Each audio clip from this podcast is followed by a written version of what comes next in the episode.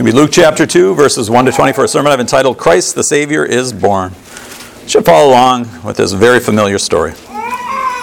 Now, in those days, a decree went out from Caesar Augustus that a census be taken of the inhabited earth. This was the first census taken while Quirinius was governor of Syria, and everyone was on his way to register for the census, each to his own city. Joseph also went up from Galilee, from the city of Nazareth, to Judea, to the city of David, which is called Bethlehem, because he was of the house and the family of David, in order that to register along with Mary, who was engaged to him and was with child. While they were there, the days were completed for her to give birth, and she gave birth to her firstborn son, and she wrapped him in cloths and laid him in a manger, because there was no room at the inn. In the same region, there were some shepherds staying in the field and keeping watch over their flocks by night. And an angel of the Lord suddenly stood before them, and the glory of the Lord shone around them, and they were terribly frightened. But the angel said to them, Do not be afraid, for behold, I bring you good news of great joy, which will be for all the people. For today, in the city of David, there has been born for you a Savior who is Christ the Lord. This will be the sign for you. You will find a baby wrapped in cloths and lying in a manger. And suddenly there appeared with the angel a multitude of heavenly hosts, praising God and saying, Glory to God in the highest, and peace on earth among men with whom he is pleased. When the angels had gone away from them into heaven, the shepherds began saying to one another, Let us go straight to Bethlehem then, and see this thing which has happened, which the Lord has made known to us. So they came in a hurry, and they found their way to Mary and Joseph and the baby as they lay in the manger. And when they had seen this, they made known the statement which had been told to them about the child. And all who heard it wondered at the things that were being told to them by the shepherds. But Mary treasured these, all these things, pondering them in her heart. The shepherds went back, glorifying and praising God for all that they had heard and seen, just as had been told to them. On July 22nd, 2013, church bells rang out in Great Britain announcing that Kate Windsor had given birth to her firstborn son, the future King of England. George, Alexander, Louis, Mountbatten, Windsor, birth marked only the second time that three generations of direct heirs to the throne had been alive at the same time. The last time was in 1894 to 1901, in the last seven years of the reign of Queen Victoria. Now, the birth of baby George for the British people touched a deep emotional chord, one connected to history and tradition and their identity. But you know, the role of King or Queen of England today is really an honorary position rather than one of real authority. Did you know that King Charles, to even enter into uh, Parliament, has to be invited by them? Well, George is growing up in the spotlight, and everything that he has done or will do is going to be reported by journalists and captured by the photographers. Of course, his next grand event will probably be his wedding, and then after that, his coronation. Past that, he will spend the rest of his life bored out of his mind as he attends one ceremony after another. Uh, after a life of pomp and circumstance and accomplishing little of great value, he's going to breathe his last, and then they'll give him an elaborate funeral where they'll praise him for all that he did. Now, I couldn't help think but the con- of the contrast between baby George's entrance into the world and that of Jesus. George was born to a famous couple. Jesus was born to common peasants. George was born in a first rate hospital. Jesus was born in a stable. George was wrapped in a royal receiving hosp- uh, blanket. Jesus was wrapped in rags. The news of George's birth was broadcast by the national media, but the news of Jesus' birth was spread by simple shepherds. And yet, George, unless God should save him, will do nothing of eternal significance in his life. But Jesus accomplished that which was of the greatest significance redeeming God's people for the glory of God's name. Well, it is today we want to look afresh at this best known of all stories in the Bible. And here we want to see again the wonder of God's ways and the events that led up to this most important birth, the birth of the Savior of the world, Jesus Christ. So why don't we pray and then get into the text? Father God, I ask for grace and mercy that you help us as we look at this. This story is one that we've all heard many times at Christmas programs and also even uh, from Linus in the comics. And Father, we pray that you would give grace and mercy that we look at this and see again the wonder of all that you've done for us in your Son, Jesus Christ. So bless us, we ask in Christ's name. Amen. Well, the text is going to be divided up into four parts if you're keeping score here. The first thing we see is the historical setting, and that's going to be in verses 1 to 5. Secondly, it records a simple event, and that's 6 to 7. Third, the angelic announcement, and that's 8 to 14. And finally, the joyful response, and that's 15 to 20. A historical setting. It says, Now in the days of the in those days a decree went out from Caesar Augustus that a census be taken of the inhabited earth, and this was the first census taken while Quirinius was governor of Syria. Now in this first few verses of chapter 2, Luke wants to establish the time and the circumstances surrounding Jesus' birth in Bethlehem. But you know, in doing so, the critics jump all over the Bible, and Luke in particular, saying that he's either being dishonest or he's mistaken in what he writes here. You see, the problem is, is that Luke speaks of a census that was ordered, which occurred at the time of Quirinius being governor. But if you add that to the references to Herod earlier in Luke's gospel and also in Matthew's gospel, and uh, the mention of them, Herod's birth and Jesus don't seem to match up with this census from what we know of secular history. Well, what do we know? Well, we do know that Caesar Augustus reigned from 27 BC to 14 AD. Now, Herod was believed to have died at age 70 in 4 BC. Now, you might be wondering how could Herod have died in 4 BC if he was there to persecute Jesus and try to kill him? Well, the answer is that the Julian calendar that we use today is actually off by six years. Jesus was born in 6 BC. Herod died a couple of years after Jesus was born. So it's actually 2017 right now, not 2023. Now, the problem that the historians have is not in correlating Augustus and uh, Herod with Jesus as much as Quirinius and Augustus and the census with Jesus. They say it this way they say, look, the, there's a record of a census being taken in AD uh, 6 to 7 when Quirinius was governor in Syria. But that would have been 10 years after the death of Herod, so it couldn't have taken place as Luke said. The Bible is simply mistaken. Well, how do we answer the critics? Well, the first thing we need to say is that there are records of censuses being taken by the Romans. In fact, at this time, the Romans took a census about every 14 years. And as to the idea that people would be made to go back to their hometowns to register, one of the critics said that's just ridiculous. Like millions of people got up and went across the world to. The, but think about it. Do most people at that time did they live anywhere near? Uh, didn't they live near the people that they grew up with? So for a lot of them, it would just be go, going into town. And by the way, they, they found a um, papyrus reed in Egypt that uh, talks about a census that took uh, place in 104 AD where people were required to do that, to go back to their hometown. So it's certainly reasonable to believe that a similar decree would have taken place in Judea. And there's also some evidence that Quirinius was actually governor on two separate occasions. I think it's significant that Luke says that this was the first census that was taken while Quirinius was governor of Syria. So what I'm telling you is this the, the critics of the Bible never give the gospel writers the benefit of the doubt, and it's because they don't want it to be true. But even some of the Bible's so called friends trying to help Luke out here say, well, Luke was more concerned to make a point than to be accurate. But think about it Luke is writing uh, to uh, a Roman official trying to convince him of the truth of Christianity. You don't convince them of the truth by getting historical data wrong.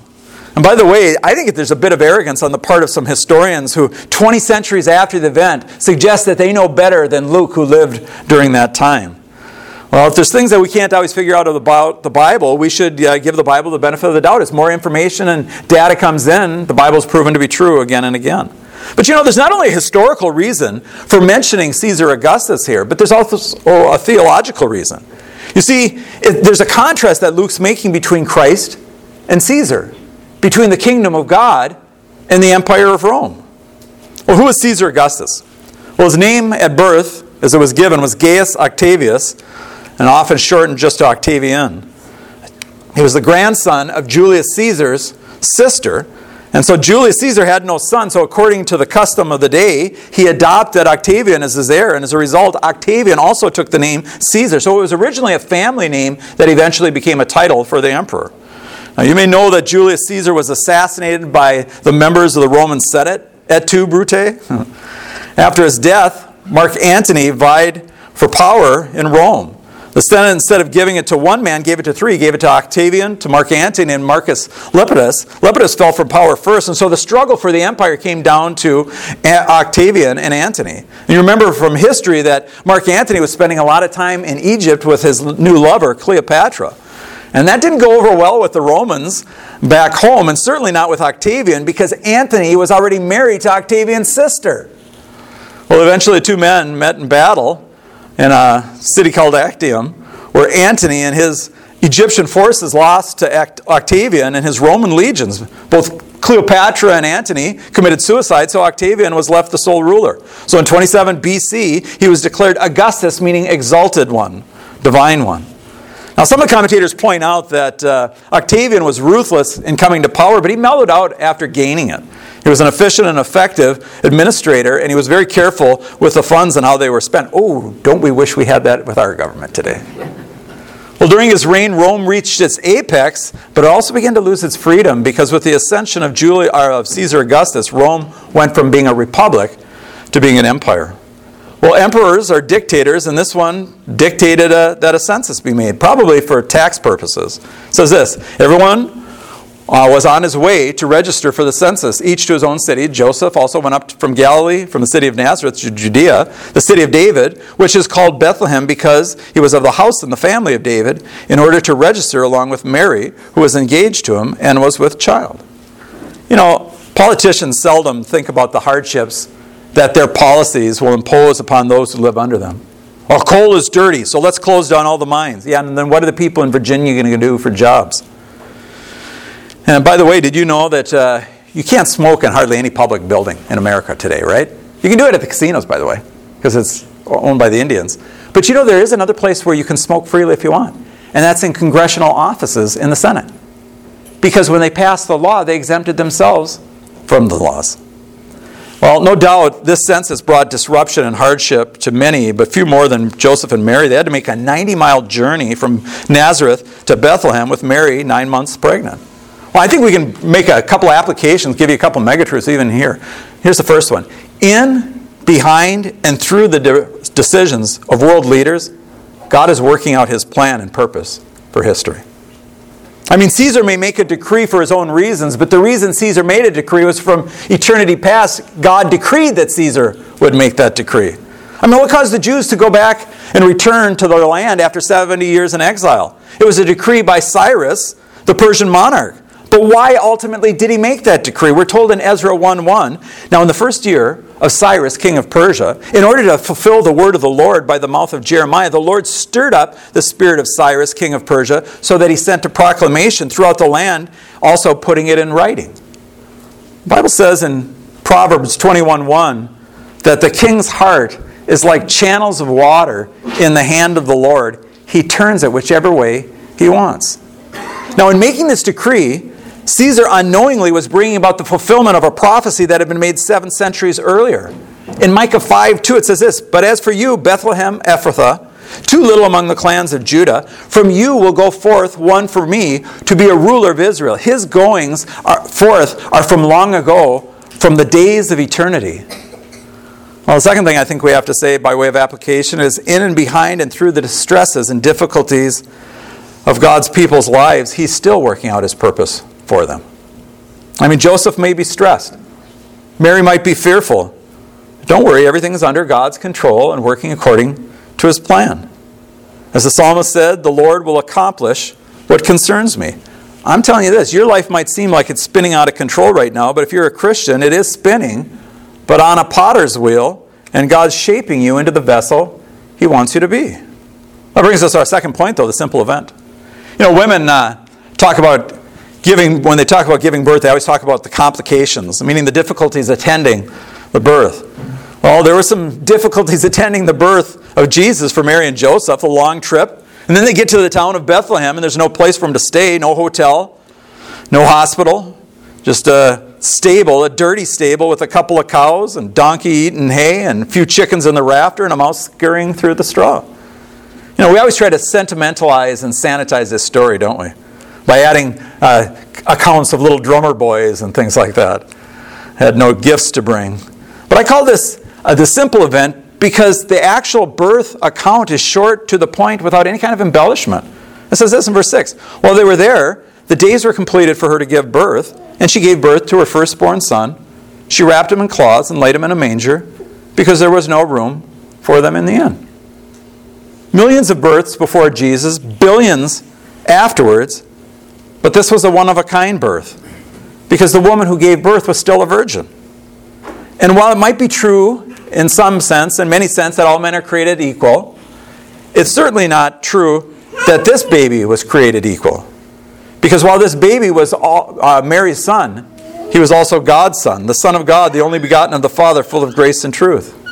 And yet, here he's born in a barn, laid in a feeding trough, and no bells ring out in Jerusalem, let alone Rome. You know, Isaac Williams, pondering on the obscurity of Christ's birth in contrast to its significance, wrote these words. Listen to what he says The wonderful depth of divine counsel were moved, the fountains of the great deep were broken up, the healing of nations was issuing forth, but nothing was seen on the surface of human society but a slight rippling of water. How did the Son of God come into the world as a human child? He came in to accomplish, as the second Adam, what the first Adam failed to do to subdue the earth and to fill it with those who bear the image of God to the glory of God. As it says in Hebrews chapter 2, what is man that you would remember him? Or the Son of Man that you should be concerned about him? You've made him, meaning mankind, for a little while lower than the angels. You've crowned him with glory and honor. You've appointed him over the works of your hand. You've put all things under subjection to his feet. So mankind's original intent by God was to rule over the entire of the earth. It says, For in subjecting all things to him, you left nothing that is not subject to him. But now we do not yet see all things subject to man. But we do see him who was made for a little while lower than the angels, namely Jesus, because of the suffering of death, crowned with glory and honor, so that by the grace of God he might taste death for everyone. Therefore, since the children share in flesh and blood, he himself partook of the same, that through his death he might render powerless him who has the power of death, that is the devil, and might free those who through fear of death were subject to slavery. Although I just read about some lady who just came out of isolation after these last three years because of fear of the COVID virus. Three years she didn't leave her home. They're kept enslaved by the devil through the fear of death.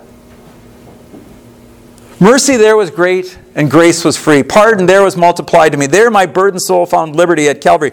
Oh, the love that salva- uh, drew salvation's plan. Oh, the grace that brought it down to man. Oh, the mighty gulf that God did span at Calvary. And he came as a poor boy too, didn't he? The lowest of the low, so that the highest, they would know that the highest of the high had not forgotten them. Now, speaking of John, or speak, John speaking of Jesus said this He was in the world, and the world was made through him, but the world didn't know him. Well, the world may not have known him, but the inhabitants of heaven did. And that brings us to our next part in the text, the angelic announcement. This is verses 8 to 14. It says, In the same region, there were some shepherds staying in the field and giving, or keeping watch over the flock by night. And an angel of the Lord suddenly stood before them, and the glory of the Lord shone around them, and they were terribly frightened. But the angel said to them, Do not be afraid. For behold, I bring you good news of great joy, which will be for all the people. For today, in the city of David, there's been born for you a Savior who is Christ the Lord. And this will be the sign for you. He will find the baby wrapped in cloth and lying in a manger. You know, we're told in 1 Peter that uh, the prophecies in the Old Testament concerning the coming Christ were things that the angels longed to look into. In other words, to understand what was being said. And now, wonder of wonders, these heavenly beings he who just sat on the throne in heaven was now laying in a manger, and they had to tell somebody about it. But you notice the announcement doesn't go to the Senate in Rome, or the Academy in Athens, nor the Sanhedrin in Jerusalem. Rather, it goes out to shepherds in a field. Paul puts it this way in 1 Corinthians 1 26 to 29 For consider your calling, brethren. Not many of you are wise according to the flesh, not many of you are noble, not many of you are mighty. But God has chosen the foolish things, that means us, to shame the wise. And God has chosen the weak things of the world to shame the things which are strong, and the base things of the world and the despised things. God has chosen the things that are not, that he might nullify the things that are, so that no one may boast before God. But by his doing, you're in Christ Jesus, who became for us the wisdom of God, the righteousness and sanctification and redemption. So just as it is written, let him who boasts boast in the Lord. Or as it says in James 2 5, listen, my beloved brethren, did God not choose the poor of this world to be rich in faith and heirs of the kingdom, which he promised to those who love him? You know, when you read in the Bible, anytime anyone has an encounter with an angel, the response is always of fear. But this angel doesn't come to take their lives, but to thrill their hearts. For the 5,000 year wait was over, and he said, I bring you great, or good news of great joy, which will be for all the people. For today in the city of David there has been born for you a Savior who is Christ the Lord. It's a good news of great joy. That's what he wants the people to have. And that's what God alone can provide. And he does when we hear and believe what he's done for us in Christ. Now, three titles are given here to this newborn babe. First of all, he's called a Savior. Be an example and my guide. Be my friend. Yes, everything beside. But first and last and most of all, Jesus be for me a Savior. The Greek word for Savior is soter. It's a Greek uh, word for one who's a rescuer. It's the title that the Caesars used for themselves. Now, listen to these words from an inscription that was found in the city of Priene, looking back at the birth of Caesar, Augustus. It says this Providence has ordered everything in our lives and has displayed extraordinary concern and compassion and crowned our life with perfection itself. It has brought into the world Augustus and filled him with a hero's soul for the benefit of mankind a Savior for us and our descendants. He will make wars to cease and order all things well. This epiphany, which means God appearing, of Caesar has brought into fulfillment past hopes and dreams. Not only will he put into a shade the benefactors who have gone before, but he will leave for posterity no hope of surpassing him. The birth of this God is for the world the beginning of the gospel, festivals celebrating his honor. See what the angel is telling these people in proclaiming Jesus the Savior, he was challenging the pretensions of Caesar and every other dictator on the world stage. You know, I read uh, a couple of years ago that they were going through villages in China and they were putting up uh, posters of Xi Jinping. And the poster said, Jesus can't save you, only Xi Jinping can. You understand? These are always theological issues at their heart. Well, he's also called the Christ, the Messiah. You see, it's not from the line of Caesar, but the house of David uh, that the obedience will come to, from the nations. He's a Jewish king, not a Roman or a Persian or a Syrian king who shall rule the earth. The last title that's given to him is Lord. None other than God Himself in the person of His Son is this child. He is the true epiphany, God appearing. And how are you going to identify Him? You find Him wrapped in swaddling clothes, look like a little mummy, lying in a manger. It says, And suddenly there appeared with the angel a multitude of heavenly hosts praising him and saying, Glory to God in the highest and on earth, peace among men with whom he is well pleased. By the way, the, ho- the term host is a military term, and yet this great and terrifying army announces a message of peace. And of course, it is peace for all who will receive it. And that's those whose God pleasure rests upon, those he's chosen for salvation. And what does the angel see as the end purpose of the coming of the Savior? It's to bring glory to God. Our salvation, listen carefully, our salvation is not the ultimate purpose of Jesus coming. That's the penultimate, the second ultimate. The ultimate purpose is that God would be glorified. As it says, for from him and through him and to him are all things, to him be the glory forever and ever. Romans 11:36. I said it earlier, the good news is for sharing. The angels shared it with the shepherds. Now the shepherds are going to share it with others. And that brings us to our last point, the joyful response. Joyful, joyful, we adore thee. God of glory, Lord of love. Hearts unfold like flowers before the opening to the Son of Love. Melt the clouds of sin and sadness. Drive the dark of doubt away. Givers of immortal gladness. Fill us with the light of day. My grandson, when he used to sing that when he was four years old, he only knew the first couple lines. So he said, Joyful, joyful, joyful, joyful, joyful, joyful, joyful. Well, I guess that's enough.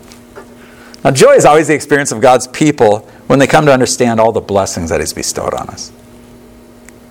And since there are many blessings that God has given us in Christ, believers should be filled with lasting, deep joy no matter what their circumstances are. Well, I don't know how these shepherds felt about their life circumstances. I mean, they're shepherds, but they were shepherds to whom the God of the universe sent his angels to make the first announcements of the birth of the Christ child. And so, what's their response? Look at what it says in verse 15. When the angel had gone away from them into heaven, the shepherds began to say to one another, Let us go straight to Bethlehem and uh, see this thing which the Lord has made known to us. So they came in a hurry and found their way to Mary and Joseph and the baby as he lay in the manger. And there he was, the Savior of the world, Christ the Lord, a baby in a feeding trough. Wow. You know, there were some missionaries that worked among the Polynesian tribes in uh, Micronesia. And they had to translate the Bible into their language. And when they came to this story, they asked, okay, how are we going to translate, you know, a manger? Because they didn't have feeding animals like that. The closest they came up with was the people of the area, when they threw their garbage away, would throw it in a giant clamshell. And so they said that little baby Jesus was laid in a clamshell. Well, these angels announced it to the shepherds, and the shepherds got to see with their own eyes, by faith, what people had longed to see for thousands of years. Remember what Job said? I know that my Redeemer lives, and on the last days he will stand upon the earth. Well, they got to see him lying in a manger. When something amazing has happened, something great is experienced, part of our joy is to share that joy with others, and that's what we find them doing here. Look what it says in verse 17. It says, When they uh, had seen these things, they made known the statement which had been told to them about Christ. And all who heard it wondered at these things that were being told to them by the shepherds. But Mary treasured all these things, pondering them in her heart. Sharing, wondering, treasuring, pondering. These people might be poor in the world, but they had an inexhaustible riches from God through the gift of his Son, Jesus Christ. For you know the grace of our Lord Jesus Christ, that though he was rich, for our sakes he became poor, that through his poverty we might become rich. And it was this baby, this God man, who grew up and lived a perfectly righteous life, and then laid down that life as a sacrifice for the sins of his people. God proved that that sacrifice was sufficient by raising him from the dead three days later, and thus conquering death. He guarantees salvation and eternal life for all who will trust him.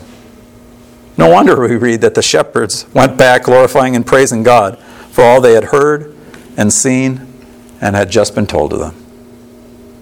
Now, I imagine sometime in the future, after Jesus is returned and we go into the eternal state, that I will be having a conversation with the angel Gabriel. And I expect it'll go something like this. So, Gabriel, tell me, how did you feel when you actually saw the second person of the Trinity, God the Son, hanging on a cross? He said, Great. Doug, let me ask you a question. How do you feel when you knew he was hanging on that cross to pay for your sins? See, Christmas is never going to mean much to a person until they can not only say Christ the Savior is born, but rather Christ my Savior is born. I hope that you can say that today. Because that's what Christmas is all about receiving the gift of eternal life that's been provided through the death of God's Son. If you have that, you have everything. If you don't have that, you have nothing. Nothing of significance. Let's pray. Our Father in God, I remember when uh, they did the Peanuts cartoon, and this was first proposed, where Linus tells this story. The executives at NBC said, No, you can't have that. Nobody's going to want to hear that. But that is part of the reason why all of us know this story and can just about recite it. Because people have heard that through a cartoon, they've heard it on every Christmas program they've ever been to.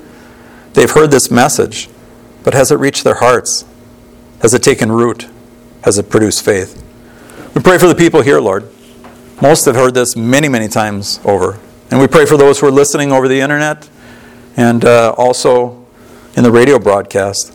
We pray that as they hear they would respond and receive the eternal life that you alone can bring. Thank you for this. It never gets old to us. And we pray, Lord, that we would always rejoice in it, just like the shepherds did. So bless us now. We ask in Jesus' name. Amen. All right. We're going to do hymn 86.